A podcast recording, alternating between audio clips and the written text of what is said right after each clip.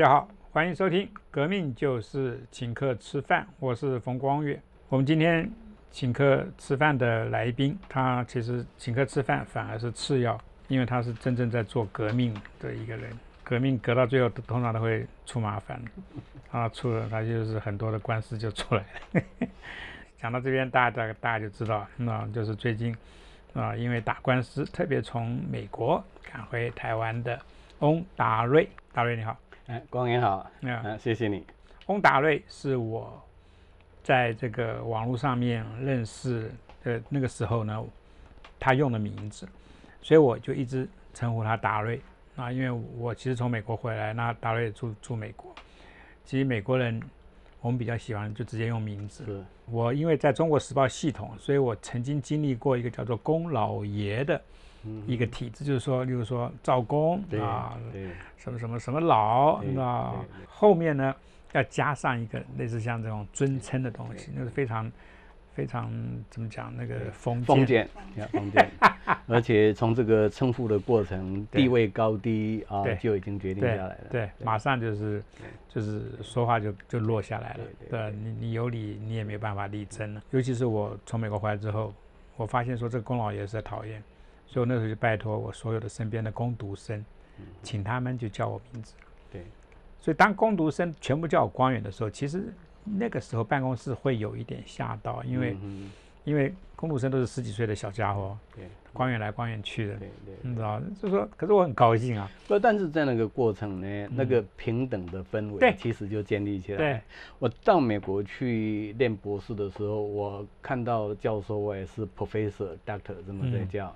然后呢，这个学校呢，隔没有多久就跟我们这些国际学生讲说，我们博士班他是说这是 fourth name basis 啊，第一个名字的基础来称呼。所以说，所有的教授这样你就叫他这样啊，Eric 你就叫他 Eric，你不必什么 Professor Doctor。对，解释说 OK，你来这边你不是师生之间的关系，你们是同僚，是 colleague。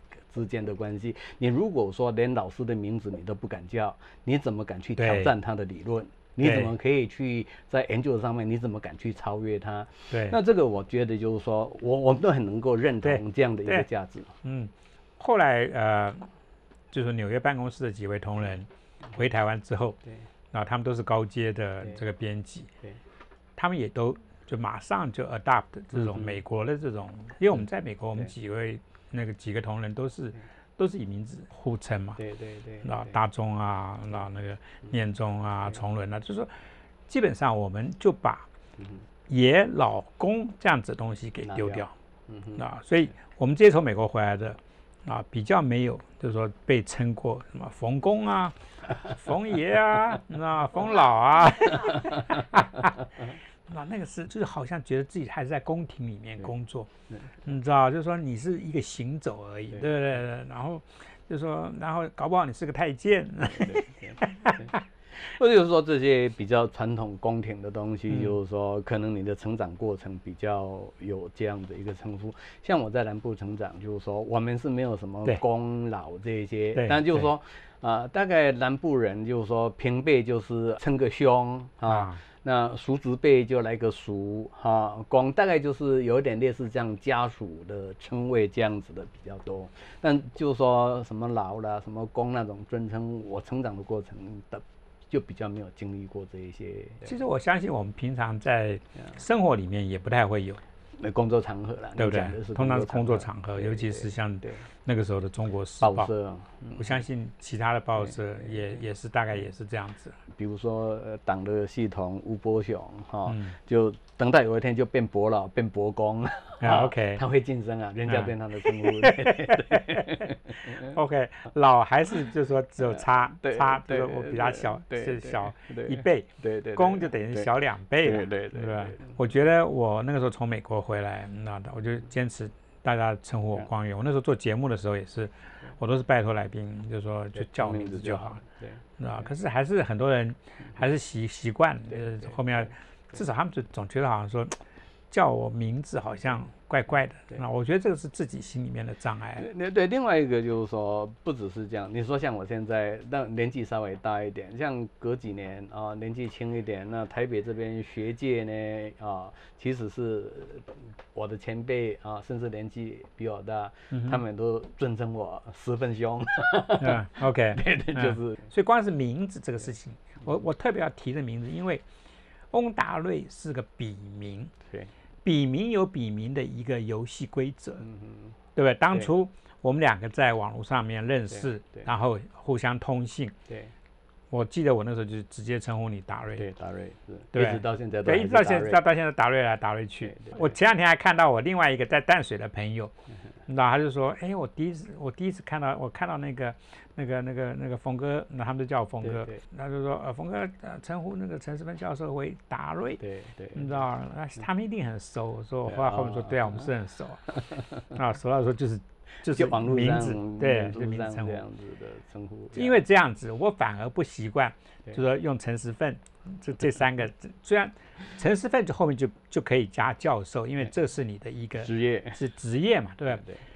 达瑞没有没有后面不能加教授的，那他就因为没有这个教授存在，就就就是这个就没有这个教授存在。我尤其是看到网络上面对于你的。笔名跟真名的那个批评的时候，那个时候你怎么想？真名的这个谐音的批评，我倒是蛮习惯的了，因为陈时份嘛，哈，时跟份有谐音，那个是我从小学的时候就是同学啊戏谑的一个用词，那个我倒很习惯。导致说像啊彭文正这种受过高等教育的人，然后呢在电视上直接啊用台话啊讲啊那个我就觉得就是说啊不是我的问题啊是他自己他的问题，所以说当大家在怀疑翁达瑞是陈时芬，网络上或者到我的脸书来留言就是用那个谐音，那我就一笑置之了。那么在翁达瑞这边他们的批评大概主要的就是贾教授啦、网军啦，哦然后呢躲在。键盘后面呐，啊，在美国滥用言论自由，那对这些批评我也蛮坦然的啦，因为我自己知道我用笔名的原因在哪里，都不是上面的这些原因。那你们的批评也没有打中我的要害，所以说我倒也就是一笑置之了。对啊，那当呃这个陈思奋跟翁达瑞被连的越多的时候，我就。重复好多次了，我从来没有用陈世芬的名义出来承认或否认。就在这段过程，除了到民事接受访问之前，陈世芬一直是没有出声音。对，那翁达瑞就是一个标准的讲法。我讲法，我连续好多年就是说，如果陈世芬啊真的是翁达瑞。啊，那在使用笔名的理由没有消失之前，我不会承认。那如果陈时奋不是翁达瑞，那我更没有理由去承认。啊，大概就是一贯的说法，是我不会承认，不是我更没有需要来否认。这个整个的论述非常的清楚，非常的简洁。可是为什么台湾的这么多的网民，那尤其是这些网民，有些是我们认识的。那他其实好像也有一个一个不错的 title 在那边，那例如说赵少康，对对，对不对？有一个不错的 title 在那边，可是这些人这辈子也没用过笔名，对，所以呢，他真的不知道笔名的概念是什么，对对，他不知道，他不知道。对不对？所以赵少康一直以为就是说，我的名字就是我的名字就是了不起的名字，你知道，我的名字就是你看，我从在九零年代，你知道，我就因为参加新党啊，最后出来选举，捞了很多的钱，对吧？然后我对于政治，就是你看，我就是就是讲的这滔滔不绝，有没有道理是一回事，就是滔滔不绝可以一直讲，一直讲，一直讲。赵少康要不是他的老婆是我的大学同学，我早就骂他了。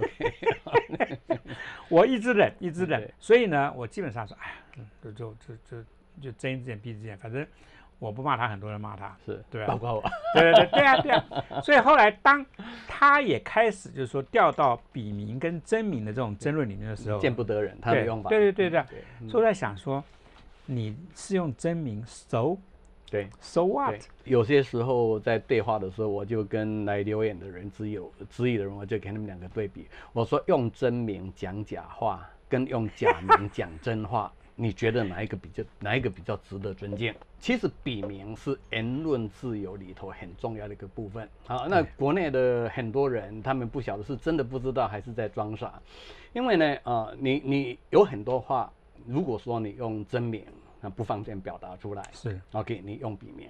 那重点是在于说，笔名跟匿名不一样，大家也都把笔名跟匿名混在一起了。假设我写了一篇评论啊，发表在苹果日报啊，然后呢是用翁达瑞，可是呢，苹果日报有我的个资啊，苹果日报知道翁达瑞就是陈思奋，这个不是匿名啊，这是笔名。那因为我用翁达瑞的名义来，比如说我要批评某一个人。而这个人呢，啊，在是是公事上啊，是公共事务方面的批评，但是这个人跟我有私交，我如果用陈思份来写这篇评论啊，就跟你刚才讲的一样，就是说，OK，会有些人情的那个瓜葛，就不能畅所欲言。可是呢，当今天我现任报社会为我的笔名保密，那么我在写起来的时候，我就可以畅所欲言。所以说呢，这个在美国的社会，就是说，在所谓公共评论这边，只要报社能够认可你啊，你发表的那个平台可以认可你啊，这是没有问题的。那当然，我后来就是说啊，大部分的文章是发表在脸书上头，那这个就争议的空间会比较大了啊。人家会讲说，你脸书你就泼上去，你没有经过一个媒体平台一个认证的过程，嗯啊，所以说被告也大概就是因为这样子吧。你被告的事情，等一下我们再谈。对对对，我这边倒是要来谈一下我的取笔名的概念是。因为对对对，因为啊，给我抱抱其实是台湾最早出现的所谓的 parody 这样子的一种反讽的这种一种写法，自己那个成立的一个媒体。所以呢，里面的名字在一个广义的 performance 的概念上面，名字也是一种表演的一部分，对。表立场表达的一部分的。所以说，例如说，我那时候骂了很多行政院院长郝柏村，我那时候骂他骂的很凶，是，你知道，那那些文章我都会。一个用一个姓戴的一个一个一个一个男男子，这个人叫戴奥星。OK OK OK。那个时候呢，其实台湾对于戴奥星的东西还并并不是那么的敏感，也不太知道烧烧电线产生的那个毒气也对，也不太知道说那个东西很毒很毒，对不对？可是。我用戴奥星这名字去骂类类似像这种军头，对对，那我就是我就是一个很毒的人，对，怎样？打岔一下，就是说这个其实就是我讲的，这其实是言论自由当中很重要的一部分。你如果是用冯光远的本名来写这些文章，跟用戴爱戴奥星的笔名写文章，可能在拿捏这边就会有点不一样。对，而且就是说，其实我发现说，不止台湾人在华人的体系里面啊，其实很喜欢把。那个器官这个东西，当做一个骂人的一个内容，对对，所以呢，我就硬是一天到晚在扯器官的东西，对对对，这个东西啊，其实我后来发现说，真的，只要我扯到器官这种东西，对方就糟这个对方是真的抓狂。我说哇，你们很容易上当，你们很容易掉进我的陷阱里面，所以我后来对于器官的东西就变成一种。一种执着，对，你不喜欢的，我偏偏要来搞。所以其实你说特殊性关系，对对对，特殊性关系，你用特殊关系就好了嘛。对对对，对你干嘛就加？人家人家常常说关羽，你干嘛要加个性？我说因为这创造了一种模糊的一种讲法，到底是特殊性关系还是特殊性关系？对对对，你光是靠这个断句，你就有两种方向了。不同的解释。所以当金普聪在告我的时候，在法庭上面，当他们的律师跟他自己在那边说，冯光远讲的并不是讲特殊性关系，冯光远讲的是特殊性关系，他在影射我跟马英九之间有性关系。对，每次他讲那种地方，法官那样看着我，对，那我就看着法官，对，我说如果真的是如金先生所言是性关系，那我在这边祝福。他跟马先生幸福快乐，对我来讲，你活该。今天靠着特殊关系，你拿了台湾这么多，你完全不 qualify 的这种职位，胡搞瞎搞。对，什么驻美大使啊，什么国安会秘书长啊，你老几啊？对对对，对吧？你今天的，你看看肖美琴是在怎么在干驻美大使？对对，对不对？对，你看看，你看今天顾立雄怎么在干国安会秘书长？对你老几呀？对，哎，我我骂这些人我都好高兴啊！对对对，老师笔名啊，就是基本上我还有我还有一个四个笔名是一组的，全部跟姓有关系。OK OK，有这这有一次张大春就跟我说说关远明这个四个名字好贱啊！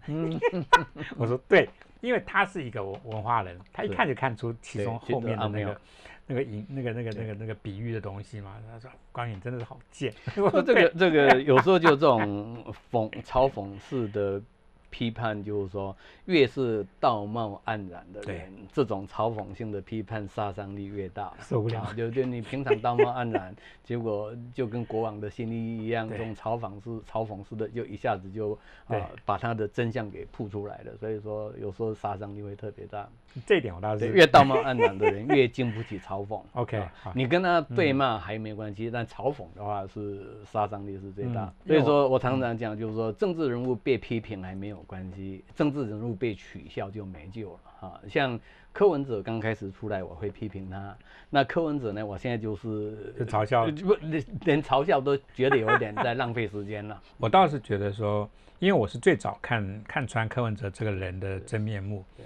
所以网络上面常常在跟我开玩笑说啊，就说在批评柯文哲这件事情上面，那真的关于你真的是先知 这件事情啊，其实我我要我要怪的是民进党，我我特别有资格去怪这件事情，这以后我会讲。那民进党训练就等于是培养出一个。monster。其实柯文哲第一次出来选的时候，我记得我在苹果日报写一篇文章，就是说几个假设的状态啦。比如说，你要是家里头有一个超商少了一个店长，你希望连胜文来当店长，还是柯文哲来当店长？这是一个假设。另外假设说，假设是你有一个儿子是念高中，他有两个同学，你希望你儿子跟柯文哲当朋友，还是跟连胜文当朋友？另外一个假设说，假设你有一笔钱。然后呢，啊，不久人世，有一个小孩子要把这笔钱托给一个可以信赖的朋友，等小孩子成年之后，钱再交给啊你的小孩子，你会把这一笔钱托给呃连胜文还是柯文哲？那我这三个答案都是要给柯文哲，你知道吗？那个时候就第一次正竞选市长的时候，所以说你讲到就是说，呃，monster，但如果说回到选举的那一刻，如果现在又回到那个时候。Even 我现在知道柯文哲是这样的人，然后呢，把连胜文跟啊柯文哲放在台北市长的选举，我想我还是会选柯文哲，因为呢，柯文哲毕竟是一个人而已，这个这个是一个品德啊领导领导能力各方面都有问题的人，他一张嘴巴可以随便讲，但事实上他对整个社会的伤害或或者是整个官僚体制的那个资源的误用。他的伤害不会像连胜文那么大，因为连胜文呢，他不是一个人而已。连胜文被推出来，后面是代表很多的利益，国民党的体系。比如说，举个例子来讲，如果当初连胜文是当选台北市市长。啊，那个蔡英文在选总统，可能在台北的票就不会拿那么多，所以说我是从这种角度去看。那当然就是说，啊，柯文哲，我是觉得很可惜，就是说我我们很多人，我们以前常讲说时势造英雄，那柯文哲其实是当初台湾的一波浪头，把他垫高到那个浪头那边，但是呢，性格的问题或者是认识不清的问题，他就把历史给他的一个非常好的机会。他就是这样糟蹋掉了啊！不止说是历史给他的机会糟蹋掉了，好，把他弄到浪头之后呢，反而是让他把他自己的性格、品德、家教各方面的不足，整个凸显出来。你刚刚特别讲到连胜文不是连胜文而已，连胜文是背后的整个，包括他的父亲连战。对对。那要知道连战在他的两代。公务员的这种生涯里面，可以累积几百亿的财富。你要知道，他有多大的能耐，把整个的台北，如果连胜文当选市长的话，会把台北就是整个的，不止说是收刮东西啊，没有错，就是说他其实安排的这个 N P 四重的概念里面的整个结构面东西，他其实会把。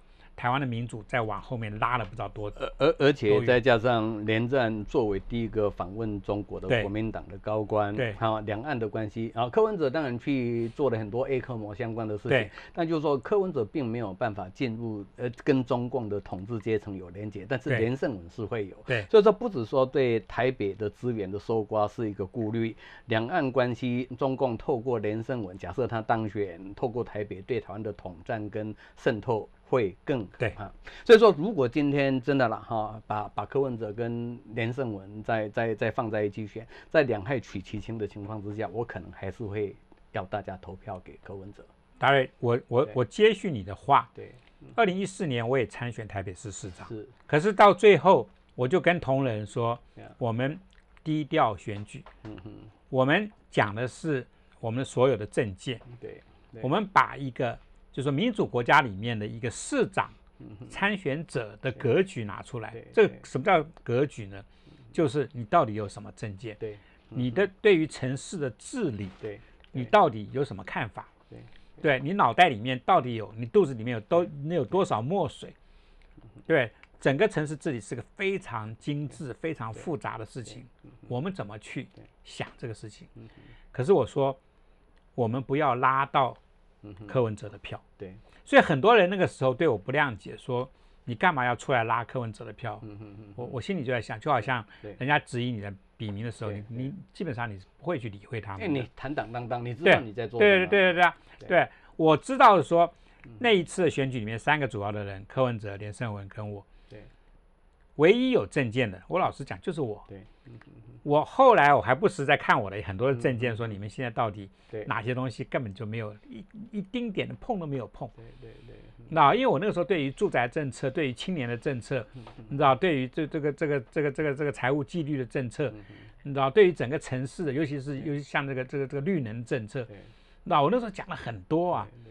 可是到现在为止，柯文哲浪费了台北市民八年，八年了，再加上郝龙斌八年，马英九八年，三八二四，三八二四啊。我们记得那个时候治理上面其实做的最好的反而是阿扁，没有错，对不对？对，没有错，对，反而是阿扁啊。阿扁是把台北市政府关机重开机了。对，啊，关机重开机。马英九上台之后，就把阿扁的那个模式就恢复到阿扁之前的模式，然后呢，啊，就就接着有二十四年，很可惜了啊，很可惜，很可惜。柯文哲他到最后，那其实暴露出他自己的本身的各方面的这种不足。对对。可是我觉得这一点也好，因为就好像你刚刚讲。柯文哲是一个人，对，一个人没有办法，就是说造成系统性的伤害了，然后对。把台湾卖掉，没对没有个对，如果是如果是像连胜文这样子，背后有一个庞大系统的，而且是他们过去的历史证明，对，他们对于国共。搞在一起，他们是有兴趣，呃，不止有兴趣啊，你看连战去参加他们的阅兵啊等等的，可以获利的啦。对对，没有错，他们是可以获利的。另外呢，我觉得科问者的存在也有另外一个好处啦，就是说我们的社会啊，社会的进步啊，或者是社会的学习，我们需要有正面的角色模范。但是有时候也需要负有负面的角色模范，对，所以说以前小时候我妈妈啊，这个在教导我的时候，假设班上有 A 同学很好，有 B 同学很很很很不好，我妈会跟我讲说，你要跟 A 同学一样，这是一种教导；一种是说你不要跟 B 同学一样，这是一种教导。那我觉得课文者的存在有一个好处，就是说对于往后二十年、三十年，我们对政治人物的告诫，就是说不要像下一个课文者，对，他有他的正面意义啊，所以说对很好。啊，以后就不要成为柯文哲。好嘞，我跟你讲，我这个我又要马上要接你的话，啊，就是说，其实柯文哲的这个对于台湾的民主的影响，对，其实还不止说他是一个负面的角色，对对，他是一个小丑，嗯，对对对，小丑会让你一直在笑，对，可是你能不能够在你的笑声里面，你得到一种反省，就是看你自己，没有错。有我们这样子的人，其实我们在笑完你之后呢？其实我们可以很沉重了，对，其实我们可以把，就是说你这个人在民主政治里面的存在，你的价值在哪里？你的价值其实就是示范给大家看，不要成为柯文哲，不要成为柯文哲。对，柯文哲是一个，就是第一个不诚实，然后第一个第二个自大，然后又自卑。对。你光是看他这一五七这个智商，他哪里来的一五？你没没关系，我们现在就假设一五七是真的好了啦哈。那一五七是真的，又不是你柯文哲奴隶，是你爸爸妈妈的基因把你生下来的啦哈？有什么了不起，对不对？那么你一五七是在他是那个是玉官的时候测的嘛哈？应该是玉官的时候说是二十三岁嘛？那你柯文哲现在是五六十岁的人，难道你从考的玉官的智力测验到现在，你人生都没有什么好值得骄傲的吗？你还要去拿那个一五七的事情？对不对？啊，那我翁达瑞，我以前智商也考过啊，但是那个我觉得就跟陈世忠讲的一样啊，小时候讲的事情嘛。那么我现在你如果要跟我讲说我现在有什么成就，我可以跟你讲哦，我两年前才有一篇 paper publish 在什么样的 journal，你应该是拿最近的成就嘛。我还碰过台大台湾的那个教授啊，我在台大念书的时候，英文演讲比赛第三名，前面两名都是女孩子，只有我是男孩子。那我现在在想说，难道你从参加过那一次英文演讲比赛之后，到现在都没有任何事情值得你来？引以为傲，然后呢，碰到我从国外回来，坐在一个会议的场合坐下来，介绍完之后就跟我讲这件事情嘛。所以说，柯文哲这个基本上他继续吹一五七，就表示说你这一辈子乏善可陈啦。你除了一五七之外，没什么好讲。那一五七也不是你努力，也不是你能干，真的是真的也是爸爸妈妈的基因好啊，或者是阴错阳差配出来就是一五七，也没什么好嘴的啦。再补充一下，考玉官的那个那个那个是有考古题的。对对对。对，连这个考这个所谓的智商这样这种事情都有考古题，你就知道说他对自己的充满了不信任的。不止这样，他的价值观有很大的错乱哈。今天在美国社会不会有人去夸耀他的智商，对，人家会跟你讲哦，我是从小有学习障碍的哈，我是从小有怎么样哦，就是说。当当你在逆境当中，最后还能够考上台大医学院，这个才不容易。他考三遍，他考三遍。对对，这没关系，这才才才不容易嘛。那你智商一五七，你还考三遍，你这智商一五七是是是怎么来的，对不对啊？这个其实是牵涉到。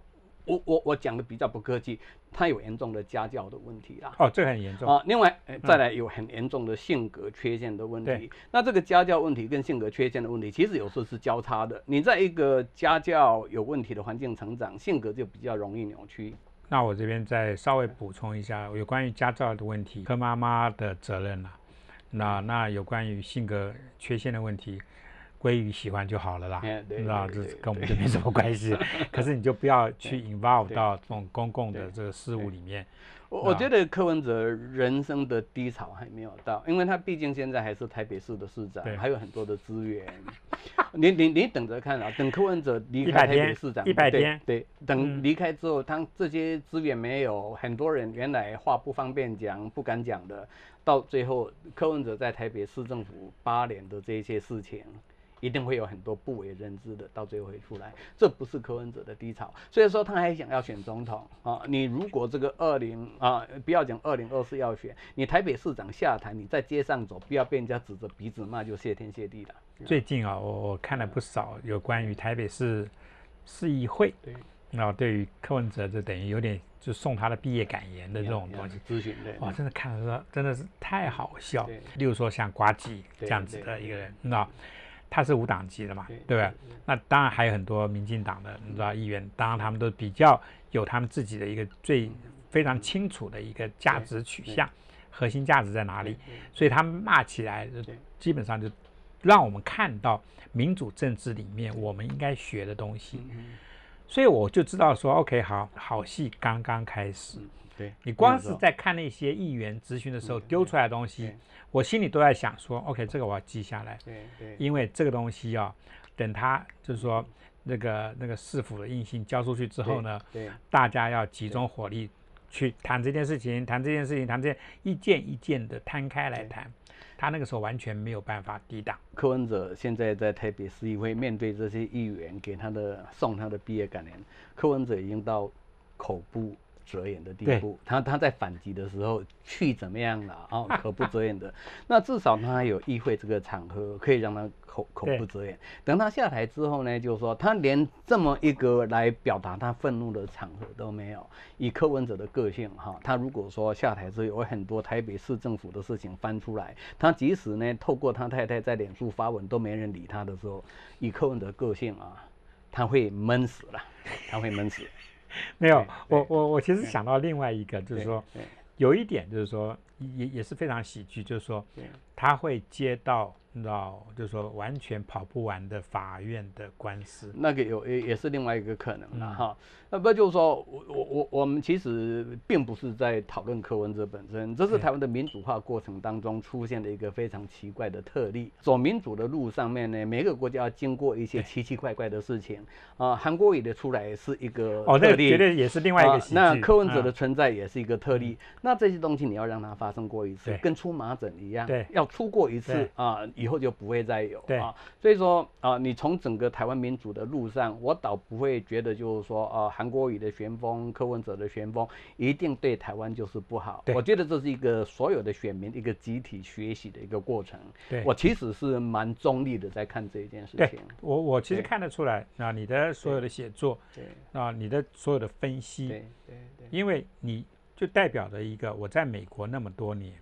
我学到的最重要一件事情，就是就事论事，就事论事，对，啊就事论事让我，对，就说自己在写作的时候，当然我比较，因为我做的是嘲讽的写作，有的时候我本本身就是要开始去夸大一些事情，这个所谓的这个修辞上面，我可能要刻意的夸大放大，那然后有些东西呢，我就是很多人都不愿意去谈的时候，我就是用我的非常，例如说我刚刚讲的。属于器官面的东西去谈，我的东西比较像纪录片啦，啊，你的东西比较像嘲讽喜剧啊。那纪录片跟嘲讽喜剧本来它的样态、它的用词就不一样，对啊，目标的这个受众哈，说服的方式也都不一样。你不愧是教授，你的整个归纳就很快的就归纳出一个非常清楚的，就是说。各位同学，这个笔记呢 就抄这一段就好了啊。前面的 那都是我作为一个教授，你知道我在我上我的课，你知道，因为我收了那么多的钱。可是最重要的是最后面，前面都是在填补时间的。对对对对，这句会考，对，那这句会考。OK，前面的故事呢听听就好，那增加你们的学习的兴趣。我特别喜欢看你的很多的，例如说前阵子对于这个。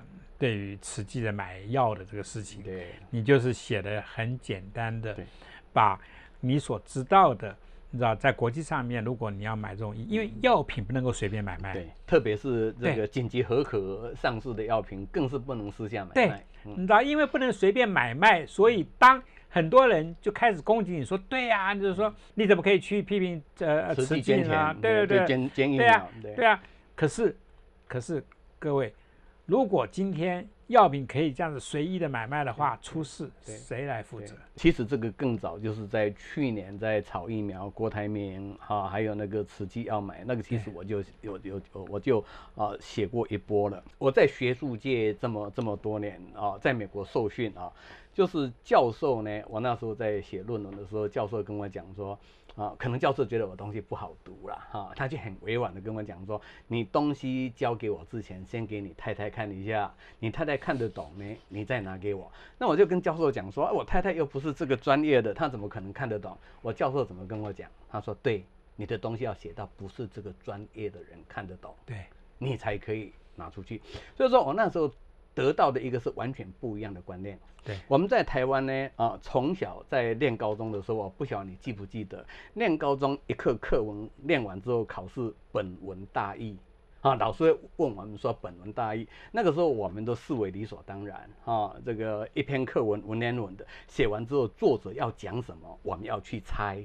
而且还是考试的题目，我后来才想说，OK，你一篇文章写完，高中生当课本写完之后，本文大意，你作者要表达什么都不知道，你这个作者本身是失职的。然后呢，我到台湾也接触了很多学界的人，他们会讲啊，那个红光源这个草包啦，我上次写了一篇文章，他根本看不懂，嗯，他把文章写成人家看不懂，是看不懂的人草包，不是他写的人不好。啊，那么我在美国 教授这么跟我讲的时候，而且想，如果我写一篇文章写到冯光远看不懂，那不是冯光远草包，而是我的写作能力不好。所以说，回到你刚才讲说，我会用几个很重要的点来把一些复杂的事情简化。对，这个其实就是整个这个学术训练下来的结果。对，啊，我太太现在坐在旁边呢，她其实是我的呃主要的教稿的人，我写文章写完一定叫他先看。啊，然后呢，他也不会夸奖我了，我就跟他讲说，你就告诉我哪里你看不懂，因为你要是看不懂，外面会有很多人看不懂。所以说在写作上这是一个很大的不一样，西方人是要写到看得懂，对，东方人是写的人家看不懂，那 越越显得自己有学问。对，其实我我我的经验其实某种程度上面跟你一样，为什么？因为我在这个报社工作，我的工作是编辑，改大量的文章是我。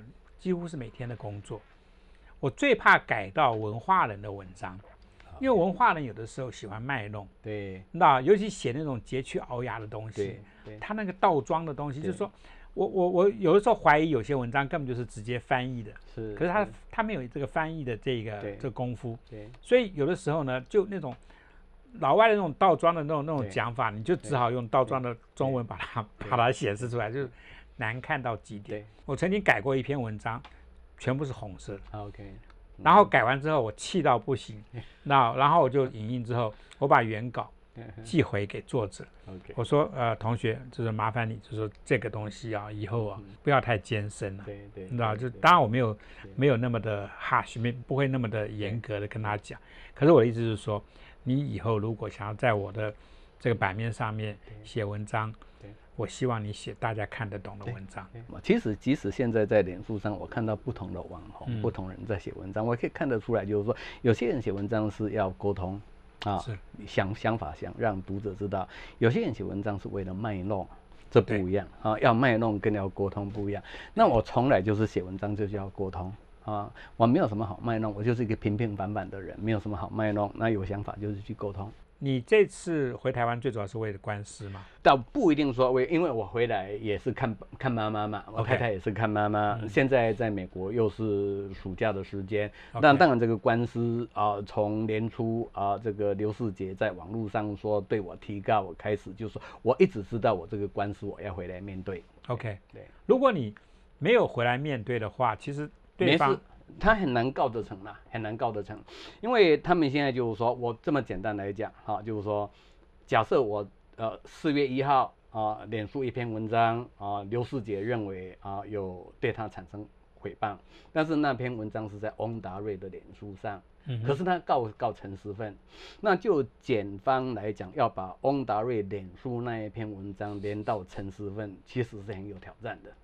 啊，基本上你你你你你法庭上告你是要一个真的人出来嘛？那你把这个笔名啊啊，这个文章可能在美国的某一个 IP 位置，那个 IP 位置可能是旅馆，可能是麦当劳的餐厅，可能是星巴克啊，然后第一个。我们检方要从脸书那边拿到这一篇文章发文的 IP 啊，脸书就不会给啊。即使说那个 IP 位置可以拿得到，拿得到啊，万一就是礼拜六下午在啊星巴克咖啡店发的，那星巴克咖啡店下午有那么多人在，基本上这是有很大的挑战性。那我想他们告我，他们也晓得这个到最后会成案的机会很少。啊，很很小啊，所以说他们也不必去担心到最后要面临所谓不起诉或者法庭被判诉的这个司法风险。那当然了，我告你做作秀，但是后面的司法风险都不会有，他们千算万算算不到说这个人会自投罗网，大概就是这样。哎，他们真的是没有算到说，你不但就是说承认了。我就回来，对，然后你还回来面对。我主动请律师到检方去查案，主动去报道，去侦讯，啊，然后呢，对照于啊，有人在台湾告了之后，跑到美国去变通通缉犯的。OK，对对，那著名节目主持人，对对，师事有两种，大学教授有两种。我那个大学教授，哎呀，对对，也曾经是了。其实啊，其实大瑞，我必须讲，被告。就是对于我们这些，就是说，就是说，写作跟民主有关系的人，其实是一种荣誉，必经的过程了。必经的过程。我我态度很健康啊，因为我也是在美国住这么久嘛，对所谓的民主法治，所以我常常讲的一句话啊，在民主法治的国家，告人是你的权利，对，被告是我的义务，对啊，你有权利到法院去提告，OK，那我有到法院去。面对你提告的这个义务，那提告不是呃就赢了，到最后呢有一个起诉跟不起诉啊，然后呢法庭判决。啊，所以说台湾现在当然就是说认为说，因为像这种提告，特别是啊刑事案件的提告，就一下就丢给检方嘛，那丢给检方，你在罪证不足，甚至提告人不愿意提供足供呃不配合的情况之下，那个。案子到最后就是行政签结，那行政签结浪费司法资源，但是呢，你达到了你争取媒体声量的一个机会。所以说呢，其实我回来我就一直传递一个概念，就是说我回来没有什么了不起，因为我如果不回来，那么呢，这个案件呢，啊，有人提告嘛，啊，你检察检察官还是得侦办，还是得去做这些动作。可是我们社会上有这么多的重大的刑事案件等待检方那个，那你把这个资源浪费在这边，我觉得也也也不好。所以说我回来我就直接去说，就是我啊，就是我，你们不用去侦办，不会去调什么资料，干嘛都不用，啊就是我，也也帮检方节省他们的资源啊，让他们的工作容易一点。我从就是呃，在中国时报在。呃，等于是一周刊，你知道这些地方写评论东西，然后惹那么多麻烦，前前后后二十几件官司，二十几件，真的小事一桩。因为我觉得，当官司就是说多打几件，就是说就是驾轻就熟之后呢，打官司其实是一件非常有趣的事情，因为啊，那些人来搞你，基本上从我的角度来看。都是他们没有理嘛？没有错，对，没有错，都是他没有理。我们作为一个，就是曾经你知道，在美国这种这种国家生活过这么久的人，我们知道民主的可贵。对。可是我们也知道民主要付出代价。这个代价就是像你、像我，要接受诉讼。对。这件事情，那如果我们接受诉讼，不把它当一回事，诉讼的结果。其实法院的判决其实就是对他们来讲，就是等于是钉在棺材上面的一个钉子。没有错，没有错。你看我现在在讲特殊性关系，讲的高高兴兴。我现现现在讲的梦想家案，讲的高高兴兴。我可以把我在法庭上面讲过的很多羞辱他们的话全部讲出来。OK，因为这个法院已经你知道，已经把这个东西很明确的在判定，法官都写的，你知道，就告诉你说 OK，你这个是错的。对，你知道，冯光远是对的。他他们在提告的时候，就是说都会加一个，啊，就我在脸书上贴的文章，啊，他们提告的时候就是说有网友转贴这些文章。他们的律师团都会截图追究，所以这你就很清楚，这个提告的目的其实也未必是冲着我了啊。因为假设我对某个人批评了文章，哈，原来假设会有八千八百个人会转贴，这么一来变三百个人转贴，但他在做损害控管，那这个对我来讲是非常不好，就是说等于是用司法案件。威胁让啊这些网民晋升啊，这个其实是对言论自由一个非常大的残害。对，所以某种程度上面，我们还是在替民主对做我们的工作。对对对，加油。OK，谢谢你，谢谢。OK，好，我们今天节目就先到这边。我是看着你从美国回来的，你知道，我是第一个从美国回来的，特别从美国赶来上节目的，那我就很高兴。是是，今天保证喝好酒。OK，好，谢谢谢谢。